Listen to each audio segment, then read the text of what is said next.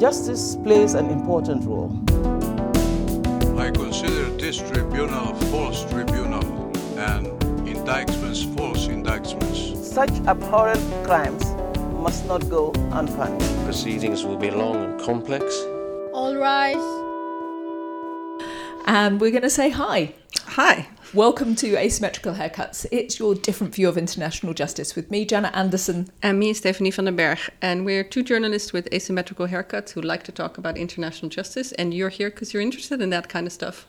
And mainly, we've got female guests. We have uh, researchers, we get some activists, some journalists, and they're the kind of people who share our strong interest. Sometimes we call it an obsession with how and why justice happens for atrocity crimes. And today we're going to be talking about judges at the International Criminal Court. Ooh. So let's just try and um, paint a bit of a picture. Um, kind of very, very broad brushstroke. Uh, for many years, there have been a lot of questions about how the ICC operates and a lot of focus on how the prosecutor and her office is working and whether she's making the right choices, whether she has enough money, whether she's um, whether she's focused too much on uh, African cases all kinds of things. And then suddenly, here we are in basically in 2019, the whole issue of the judges at the ICC has become a real subject of discussion. So, should we explain to start with how judges become judges at the ICC? Because they're a bit of a floating bunch, they're not always the same ones year to year. They have a limited uh, time and they get elected by the Assembly of State Parties. And so it's a bit of like the prosecutor, it's a bit of a political game who gets elected, who gets enough votes, which countries can, can bring candidates. It's also a matter of a very complex system set up within the Rome Statute running the ICC, where you have a certain number of women, where you have um, judges who represent different types of law. Uh, they don't all have to be absolute specialists in international criminal law, they have to have certain amounts of experience. Um, and what we've seen over the years, I think, is a variety of qualities and abilities in and experience from from the judges. Um, and it's for me at least, it's been a bit of an open secret that everybody has been wondering, are they really up to the job? But now this has really um, become a big subject of discussion. Are they the right people for the job? Yes, and it um, well, there's a, a, several judges' controversies, and we'll try to kind of go by them systematically. Um, oh, come on, systematically. Oh, systematically yeah. I don't think we'll manage systematically. But no. we'll touch on a few of yes. them. Um, so the first one um, that's. Um, no, let's not say it's not the first one, but you know, one of the ones that has definitely uh, worked its way through all of the variety of mechanisms within the ICC to challenge one of the judges is um, a Japanese judge, Kuniko Ozaki, who apparently asked within the ICC, asked fellow judges if she could have some time off in order to go and be a, Japanese ambassador elsewhere, just as a particular case was coming to a close. Can you tell us a bit more? As he's a judge in the case of uh, the Congolese uh, militia leader Bosco Ntaganda, and um, the the case is now kind of uh, nearing its closing. And um, ICC judges, when they're elected, they have to promise to be full time judges. So you have to have, uh, ask special dispensation to be a not full time judge. And the way this worked with um, Judge Ozaki is that she asked compensation to be a part time judge, and it was granted because the case is almost to an end, and you don't want to switch judges at the end of a trial because that gets complicated. But it's also one of the things that they promise, isn't it, is to be kind of independent exactly. and not to represent any any exactly. other interests. So, so and here she's trying to go to become an ambassador for Japan. She asked to be a part-time judge, didn't say why, and then a month later, surprise, surprise, she was named a Japanese ambassador. So then, of course, the defense went up in arms because, first of all, to have a part-time judge is unpractical. But second of all, she is an ambassador, thus representing a country, and thus has kind of political interest. And you can wonder if that is uh, compatible with the impartiality that a judge has to be. And it starts to make us all ask the questions about what judges bring with them um, in terms of their national interests. Um, in fact, in this case, in the Ozaki case, just as we're recording this, we understand that, that the ICC has said no, the defence hasn't really got a case to answer that they can't really really challenge her. But it, it really has kind of set this discussion going. Who It- are these judges? It has, but it also what happened is also that she then withdrew uh, from this ambassador's post because of the stir that it was caused. So there was some um, consequence for her. The direct consequence is she withdrew as an ambassador and now is back to being only a judge on that case. But it put the spotlight on indeed how these judges get elected, what they do with their time, what kind of stuff they can do in the meantime. But also, um, there was a big question of how honest has she been? How uh, what what about her integrity if she asked to be a part-time judge and then suddenly she's named an ambassador? That seems like that would be an ongoing process. You don't go from oh I have nothing to a month later you're named an ambassador. Then obviously she knew that she was being Considered. considered and she didn't mention that so there's a also that whole part of integrity and then uh, yeah do these judges take their national interest with them on the bench and can you switch that off And the same defence team, um, led by the indefatigable Stefan Bourgon, who's very good, isn't he, at uh, emailing us journalists with uh, with lots of details of what he's up to, um, has also uh, that defence team has also targeted another judge, uh, the French judge uh, Marc Perrin Brichambaut, who's um, they found some old footage of him, or at least they found a transcript, and they they asked specifically for the footage to be provided, the actual video of that judge talking to some students in Beijing about how the ICC worked. What was the big controversy there? well there he spoke the judge the french judge spoke very candidly and it was kind of un That's diplomatic speak for um, not saying the right things, isn't it? in a, in a in a way, it's, it's slightly diplomatic speak for making gaffes. I think in the way that uh, Prince Philip speaks candidly. Um, but so they found this footage where he's basically saying, "Oh, Europe pays for the court, but the Africans supply the suspects," which is obviously going into this whole discussion of is it a neo-colonialist court, and the ICC has got a lot of criticism from Africa that they're only targeting African people, and then to have a judge come out and say something like that is, of course, very undiplomatic and unpleasant for the court that he comes out with that. Then, um, but that's mostly like, okay, this is bad PR, but he's kind of maybe saying what everybody's thinking. On the other hand, a lot of legal scholars on Twitter, spe- especially, exploded over that he was kind of explaining how cases are done. And he said about one case that we agreed that we wouldn't take any, uh, wouldn't allow any interlocutory appeals. What's an interlocutory appeal? It's when- Or is it important for us to know what an interlocutory appeal is? Let's say. Uh, maybe not the term, but what it means is that for, for a lot of things at the ICC, you have to, if a trial chamber makes a decision, you have to ask that trial chamber for permission to appeal to a higher uh, instance. So let's say the trial chamber makes a decision that either the defence or the prosecution, but mainly the defence, doesn't like, then and they want to challenge it, then um, the trial chamber has to decide whether they might have a good enough point to be able to allow another part of the court to, to answer it. Exactly. And he said that they had decided between themselves as judges that they weren't going to have any of this. Exactly. And so, not even at the point where somebody had filed this request, but at the point where they made the decision that they thought a request might have been made before this. So, that's basically saying beforehand, no matter what argument people come with, we won't allow them to appeal it. We will never give permission to appeal it. So, that's, uh, you know, legally they have to consider these requests for appeals and they have to consider the reason. So, you can't say beforehand, I'm making this decision, and whatever appeals come, I'm not going to accept them. Uh, he's also in the firing line um, that we've seen again as we're recording this podcast uh, during the last few days from the defence team in um, new Malian case, the Al Hassan case, which has still got to come to confirmation of charges.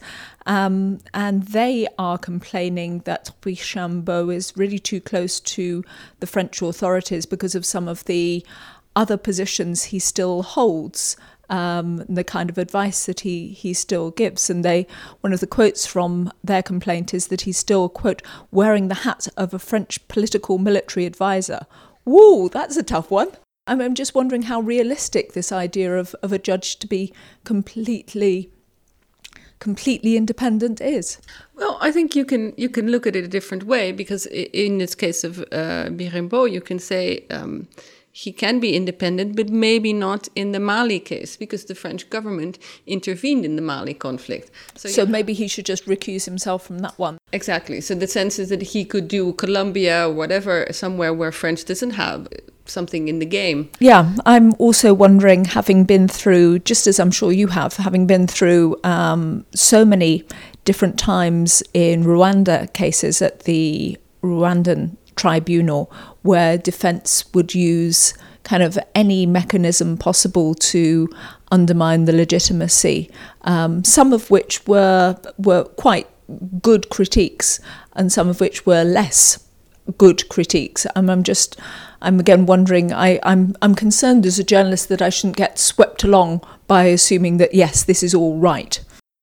Well, I think yeah, it's it's obviously the job of the defense to pick apart these things. So I think it shows that they're very good defense lawyers. So I think um, we're going to see it more and more at the ICC because they're you're now seeing that there's this possibility. And then in the beginning of those international trials, it was more complicated. I think the defense have gotten, in a sense, better at finding these things and, and using all the whole possible arsenal of the tools to get to see if you can get judges disqualified, to see if you could kind of uh, shake the proceedings a bit. In that sense, it's a it's a sense of maturity of the uh, the court that people are actually paying attention. Yes, I think so. I think the defendant's rights are becoming uh, more and more central in cases, and that means that this is a fair system uh, where we don't have that. Uh, in the beginning, it was this idea that whoever shows up is almost guilty by default. Guilty by default, because why else would he be there? And then, of course, that's difficult for, for defense lawyers. But I think that now it's maturing in a system where, you know, let's see, this is all up for debate. Maybe the judges are, are, are biased not biased. You know, if you're a defense lawyer, you would want to make that argument. I'm not suggesting that the judges are biased at the ICC. We've got to be really I'm careful be of this. Out of the building. Nobody's ever going to talk to us because that's the next thing we've got. We were really, really lucky to be able to talk to a judge about one of the other big things that's going on. What happened was we didn't know much about it. There were a few rumours circulating over the last year that some of the current judges um, have a labour dispute with their employers, the International Criminal Court. They're complaining that their pay and their pension rights are not keeping pace with those of other Hague based judges. You managed to track down um, a judge, a former judge from the ICC, who was prepared to comment on this. So, who was it and what did she have to say? Uh, I uh, managed to find a former Botswana judge, uh, Sanji Monageng, at um, Drinks Thing and kind of cornered her and asked her about this. Um, we can listen to what she has to say and then we can see because I asked her, you know, how do you, as a former judge, feel about what this labor dispute is doing for the image of the court? Because this is in the public domain, let me put it this way ICC judges are employees like any other employee. They're employees like you and me. And I I have not understood, quite understood why they are being criticized so badly for saying, look, can you improve our conditions of work? And as a former employer myself, I find nothing wrong in the judges saying we we have been uh, we've been working for nine years. We our salary our conditions have not improved. We have tried to talk to, to, to the powers that be. We have not been listened to, and I think um, even the people who are criticizing uh, uh, uh the judges are also wrong the matter of the judges is so advanced now. It is before the, the tribunal in Geneva. And all right thinking people know that the matter is sub judice and they should not be, be talking about it in such terms. And it is also very surprising because this matter is not new. It has been going on for years. So I'm not saying this because I'm a former judge, but I'm also I'm saying people should tread a little bit softer on the judges. They are human beings. They might be wrong in what they are looking for, but uh, this is labor related issues that employers should adhere to, should listen to. And I see nothing wrong in the, in the judges trying to ventilate their rights. So she, she formulates this very much as, as a labor dispute. Well, I think that she has some, a couple of good points there. That um, yes, this is basically a labour dispute, and that's that's certainly a good way of seeing it. And secondly, that um, that yes, they're human. I mean, and uh, any human being wants to be paid commensurately with, with what they're worth and wants to be able to uh, to argue it. That the problem arises though that she doesn't seem to understand how badly this is seen. And c- can we explain that a bit better? Well, I think yeah, the problem is, and, and I've asked her about this, and we'll listen to that in a second as well. Is that I mean, she's saying all this in yes, conditions, blah, blah, blah. But what she's not saying, or, or what we know, is that they get paid 180,000 euros a year tax free, which is a big deal in the Netherlands because 30% Tax is heavy. Tax is heavy. And um, schooling for children is paid. So they're, they're, they have a salary that is huge uh, compared to. Um, Mere mortals like mm, us. Yes. I know, but that's they're, a horrible but they're thing. big. But they're Yeah. big. Yes, they get a lot of money objectively, but their complaint is they're not getting the same amount as judges at the International Court of Justice, which is the UN's highest court, and they get, I think, 230 or something. So, so now these ICC judges have asked for a 26% increase in salary. in order to to balance themselves up with their peers. And of course, the argument from mere mortals like us and, and also a lot of NGOs is like, that's a lot of money that you're getting. Do you really need that much money? And also, that's a very big salary for judges who have managed in the past 17 years to get only three convictions on core crimes. Like, how busy is the ICC docket for judges? Because there's not so many cases ongoing. I mean, at the moment, if you look at the website, it's fairly empty. It's just the Ongwen case has sittings. And yes, they have pretrial things and stuff, but it's, it's not a full roster of cases. So you wonder what these judges are doing, or at least I do. But um, I put this to her, like, how, what does it look like? Um, people will say, you know, you get a lot of money anyway. And, and this is what she had to say about that. Of course, I, f- from my experience at the court, it's going to be harder. But at the same time, there has to be a balance. It's, these are employees, like all other employees whose conditions are, are, are revised every year, if you like. And I don't think that the judges are asking for something that is um, irresponsible.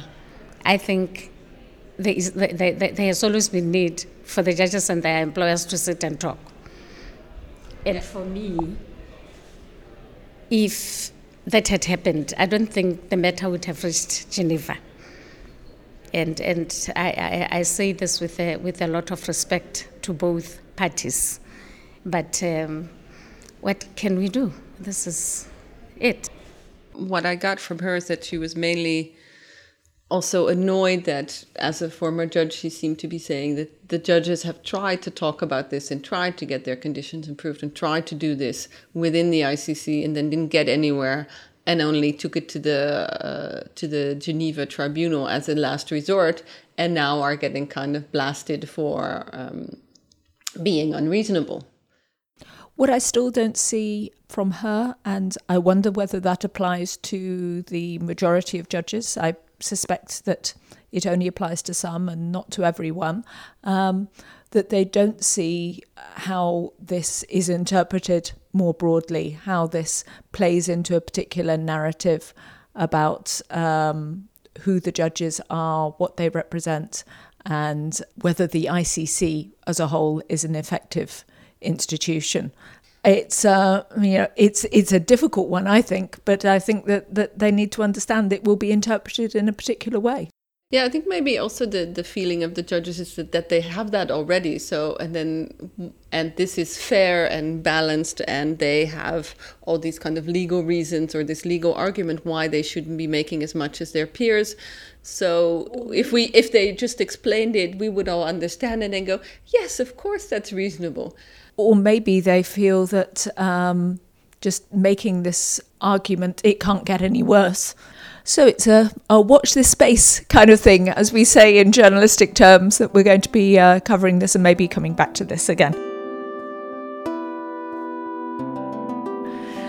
So, you've been listening to Asymmetrical Haircuts. That's me, Janet Anderson. And me, Stephanie van den Berg. Thanks to our editorial intern Hanna van der Werf, our website guru Joost van Egmond. Music is by audionautics.com. And we also say thanks to our hosts.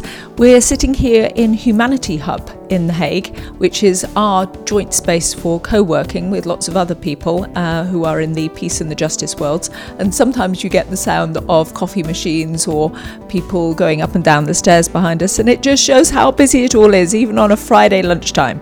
So if you like this podcast, don't forget to give us a rating on whatever you use to listen to our podcast, or you can visit us on our website, which is asymmetricalhaircuts.com. And make sure you check us out on Twitter as well. Speak to you soon. Bye.